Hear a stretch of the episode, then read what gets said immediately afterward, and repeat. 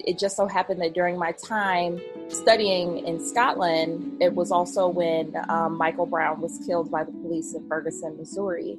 And so, as I'm writing a dissertation about lament um, from a Black woman theological perspective, I'm also watching police murder someone and then brutalize a bunch of people who had the courage and audacity to stand up and say it was wrong. And so it most certainly has has shaped and continues to shape the work that I do. So after I returned back to the US, I uh, immediately went through the program to be officially licensed as a minister and uh, was licensed as a minister of social justice. And the majority of my work initially was in working with families um, whose children were murdered by police. So in Cleveland, Ohio, where um, I was born and raised, there were more than enough cases to keep me busy, unfortunately. Um, that very first summer that I returned home, it was every weekend there was another family whose child was killed um, by the police and they were unarmed and there was very rarely even an arrest of the officer. And even when they, there was an arrest there was never a conviction. And so it became you know painfully clear that black lives black bodies did not matter um, and that that justice was a, was far far from us. It's a brutal cycle to march and protest with families pray with them and still to feel that there's no justice coming and to to lose a lot of hope in that process. And i was really blessed to be able to find the organization i currently work with now which we're, um, we're called isaiah. And we are a coalition of institutions of faith um, predominantly christian institutions but also a, a large population of muslim institutions. And we work for racial justice and, and economic justice for everyone in the state of Minnesota. And so being able to work with this organization not only uh, helped to utilize the tools that I had around, you know, how to be present with families and how to protest injustice, it also helped me to know the strategy and what to do behind the scenes in order to actually start to change policy. And as a communicator, I have been using my skill sets there to be able to figure out ways, um, research ways, study ways, and implement ways for us to talk to people across race and across income levels and across region in a way that actually makes more possible, that heightens people's sense of hope. Um, and that is what folks need in order to, to feel like they can be empowered enough to take the changes, to make the changes that need to be made. Minneapolis was the focal point in terms of the murder of George Floyd, which you know has shocked the world. What was your reaction to that, and what are things like there now? It is a heinous thing for the, the folks in Minneapolis and the entire world to to witness a murder, and it is also a reality for Black people that that is always a possibility to be harmed, to be hurt, to be under surveillance to be brutalized, to be disrespected, to be harassed and humiliated by people who have sworn to protect and serve us. And so police have very rarely, if ever, been a point of safety or safe space for for black people and people of color in this country. And so I as a person who has who has been through again many many many trials have been with many families who have had their children who have had their family members their loved ones killed by police while they were unarmed. And mind you there's also been many white people who were armed and were able to be handcuffed and taken to jail. But to witness that over and over again it is heartbreaking it is infuriating it is demoralizing. But I want to note that something feels different about this moment I um, wanted to ask you that. Do you sense yeah. that because there seems to be a momentum even across America that this is another line in the sand? Yeah, I I do feel like things feel different.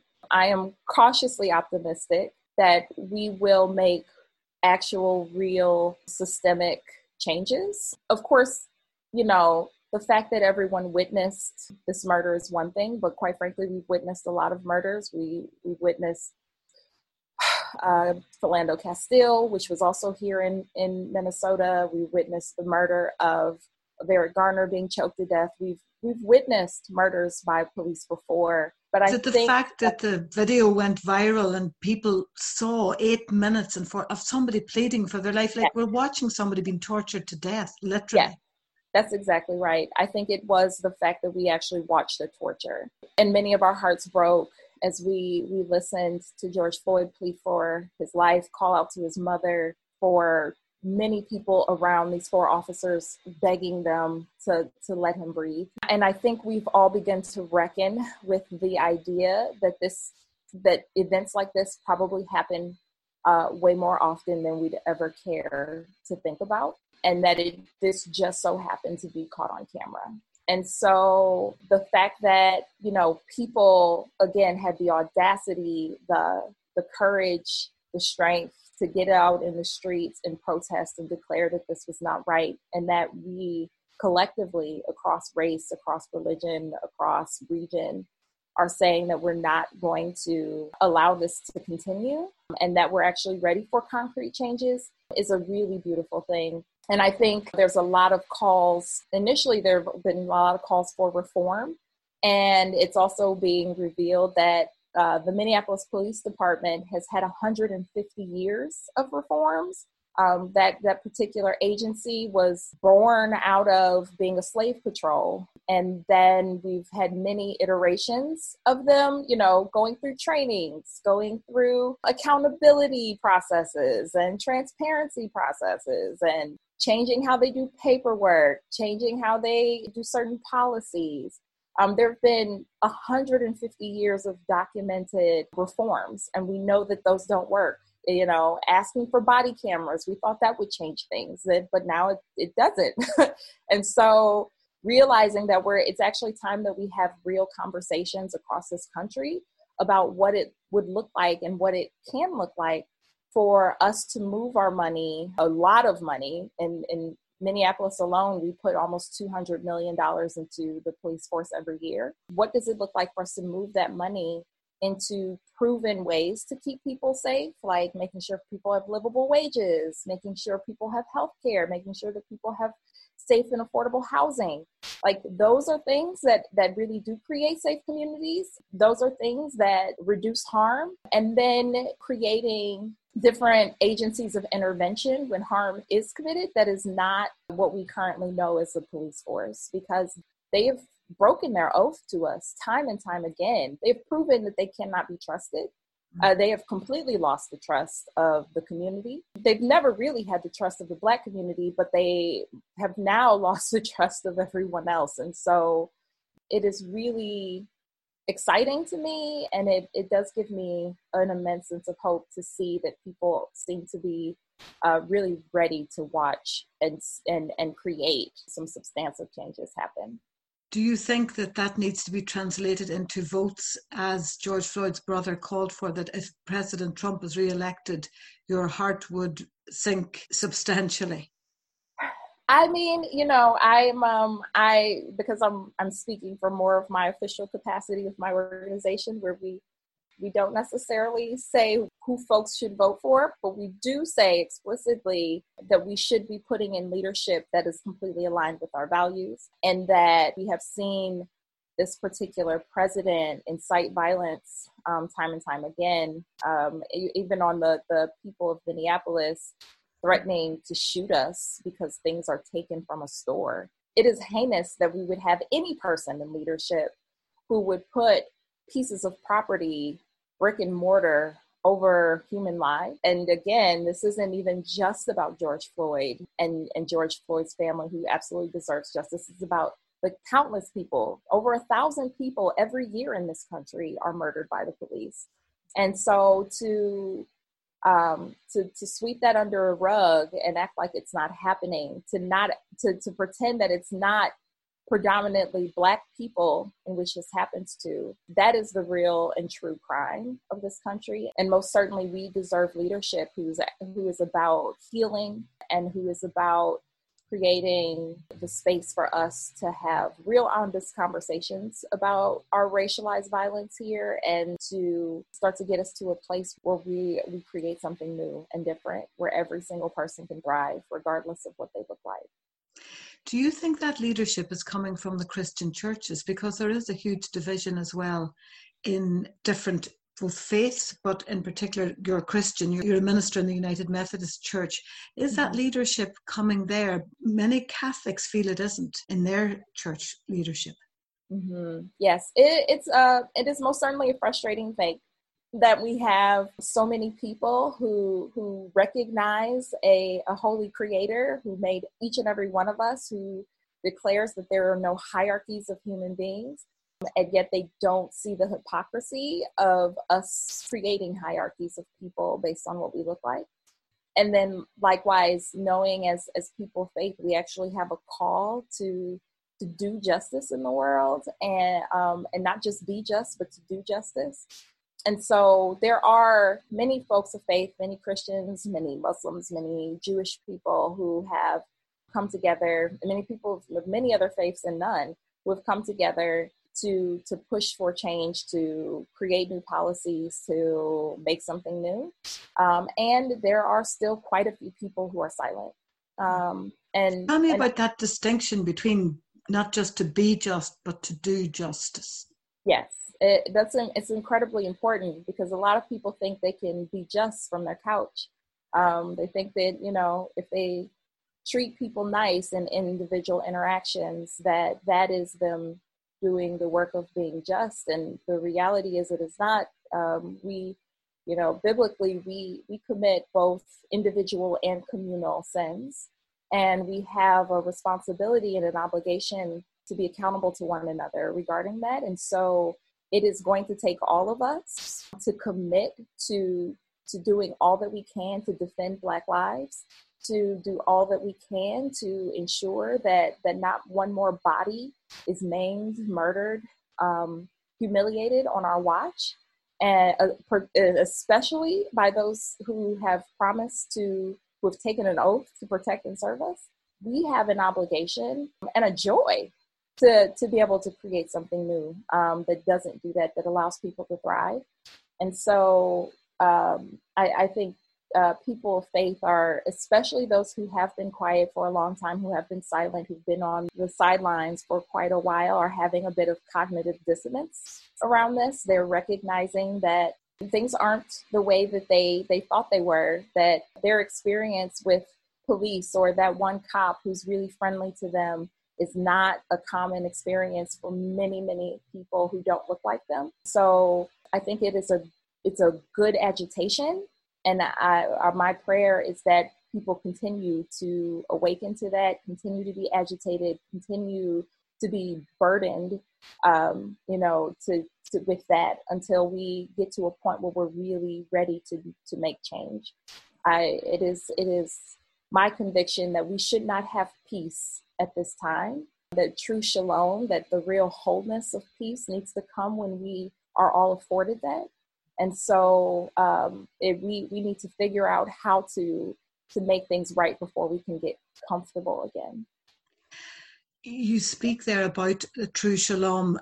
Would you see as part of that the, the founding history of America, where land was taken from the native peoples, mm-hmm. and that has never been addressed. It ha- and in fact, their whole culture was deconstructed so that there's a bigger conversation really to be had. Like there's the lives taken from black people brought from Africa, land taken, and culture taken from the Native uh, American people. Oh, absolutely. I mean, this this country was founded on genocide and enslavement, um, and and that is you're right. That's a, a reality that we have have collectively decided to ignore, to try to push past, um, and and you know, the fact is is that many people still benefit, absolutely benefit uh, from from the sins of our past. It, it is it's really not our past. We continue to perpetuate it and reiterate it every single day of our lives. Um, to the harm and hurt of many uh, for the benefit of a very few and and so it is a it is a, a, something that we absolutely have to reconcile with as a country and that reconciliation is not going to just be oh we're sorry there are actual real tangible things that we need to do and a lot of work that has to be done um, by every person. Um, like restorative justice, truth absolutely. commissions. Absolutely, absolutely. I mean, it, it is absolutely time that we start to pull out every tool in the toolbox instead of using what we have just known to use forever.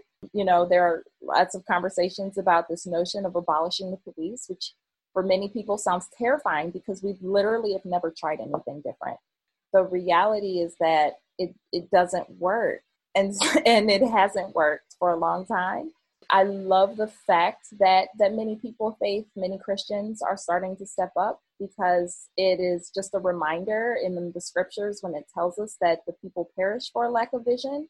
It is our duty to have vision in this time, that we cannot be too lazy to not create something new so that we don't continue you know so we we can create a space where we don't have to witness murders every day where murders don't have to happen at, by the hands of people who we've trusted it is our obligation again to to create something different to have the vision to cast a vision and it's going to take a lot of both political and prophetic imagination to do it but i know that that we can you were uh, studied practical theology in in Scotland in Aberdeen University, and then you went on a placement and you worked in L'Arche. What, how did that influence you? That experience of working, because I know know that people who have gone there have often been transformed by the experience. It was an incredibly transformative experience, especially after spending a year of, of deep intellectual exegesis and and you know study of theology to, to just be in a space to learn how to be present, to um, really let go of a lot of the, the intellectualizing of God and to just experience God um, with people. And, and, you know, I, one of the, one of the, my favorite things that ever happened in L'Arche um, was I was, you know, I, I'm a black American woman, not a huge common thing to happen in Scotland, certainly not in, in the Highlands. Um, and I'm living in the house in L'Arche uh, with mostly, you know, people who are Scottish. And and it was for the first time that I had not felt like I'm just like the the sore thumb that sticks out. I just felt like I could just be. I was just a human with with the folks in, who lived with me, and I had felt like that for weeks you know, living there. And one day we're all sitting at the dinner table because it was, uh, you know, part of our practice that we'd all have dinner together.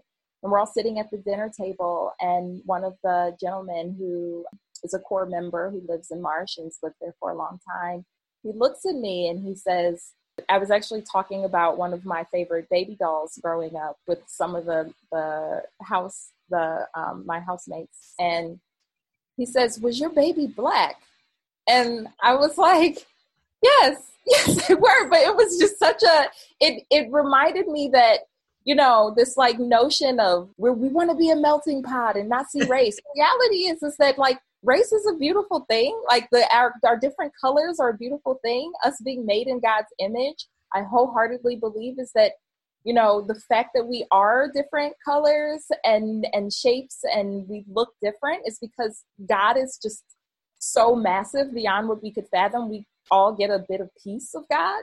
Mm-hmm. And so for me to to be fully recognized for just yes i my my baby doll was black and you know that i'm black and that is and i'm still feel whole mm-hmm. and loved and and welcomed that is the kind of space that we have to create everywhere and you went back then to america that experience has it influenced the work you're doing now Oh, absolutely. Absolutely. It it is if anything, it's just reminded me how much how critical human life is and that there's an inclination by some to again want to create a hierarchy of people to say that some people are worthy and some people aren't that your worth is found in what you do or produce that we've allowed a, a capitalist society to declare who is more value uh, and and who's deserving of things. And the biggest thing that L'Arche taught me was that this love that God has for each and every one of us it is greater than what we could ever fathom. We're called to love people that way, and if we are really truly doing that, we that we have to put ourselves on the line. when we see others being hurt, when we see others being harmed, when we see and hear people try to validate someone being murdered because they had a counterfeit $20 bill, it should completely rock all of us to the point where we, we don't feel settled, where we feel completely compelled to, to do something. You seem to have had that experience. You mentioned earlier that you were hopeful that something is different this time. Are, are you hopeful? And what would you say to people listening to this interview? Say here in Ireland, even, what do we need to be doing to be part of it? We all are addressed by these issues, aren't we, as Christians? Absolutely. And I am most certainly loving the ways in which people are continuing to, to keep this in the forefront, continuing to protest, continuing to lift up their voices. What I don't want to happen is that we, we think we just, we're done. We go, we march, we go home, and we've done the work because that, that is just the, the bare bones. And if we think like that, then it's really just performative. It's actually not making the changes we need. Um, you know, we saw and we have seen many police officers here in the US take a knee in some kind of show of solidarity. But the reality is, is if once they take those few moments of, of taking a knee and, and having the pictures taken and the cameramen leave, when they go back to their precincts, are they then going through each and every policy, every procedure, every training to dismantle the white supremacy that is ingrained in that? If they're not doing that work, then them taking a knee means nothing. And that same thing applies to each and every person who's going out and protesting. When you go back home, look at your your work policies. What is this policies in the schools that you go to? How in what ways have they continued to benefit from from a white supremacist society that has continued to hurt and harm um, folks of color? Are they paying you know black and brown people fair wages? livable wages? Are they offering things like health care? Are they making education free um, and public and quality. Like these are the things that we actually need to do um, to create real change, and we can't just absolutely again I, I most certainly don't want to undermine the importance of protest it's it's a huge reason why we got to where we are now and that has to happen hand in hand with real systemic changes to policies to procedures to legislation to how we do everything that's kind of where that that cautious optimism comes from. Uh, yeah. I, I do think that some folks are starting to realize that that's that's the next step, and are wrestling with how to how to start.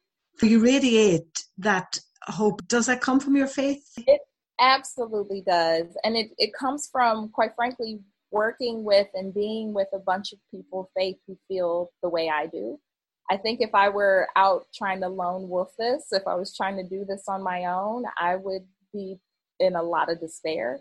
But because I have other people of faith who also feel inspired by the ministry of Jesus Christ, by the creator who calls us to higher good um, and common good, I I am I am really hopeful and it does continue to, to give me the resilience and the sustainability to keep going, even in the midst of all the, the things we see.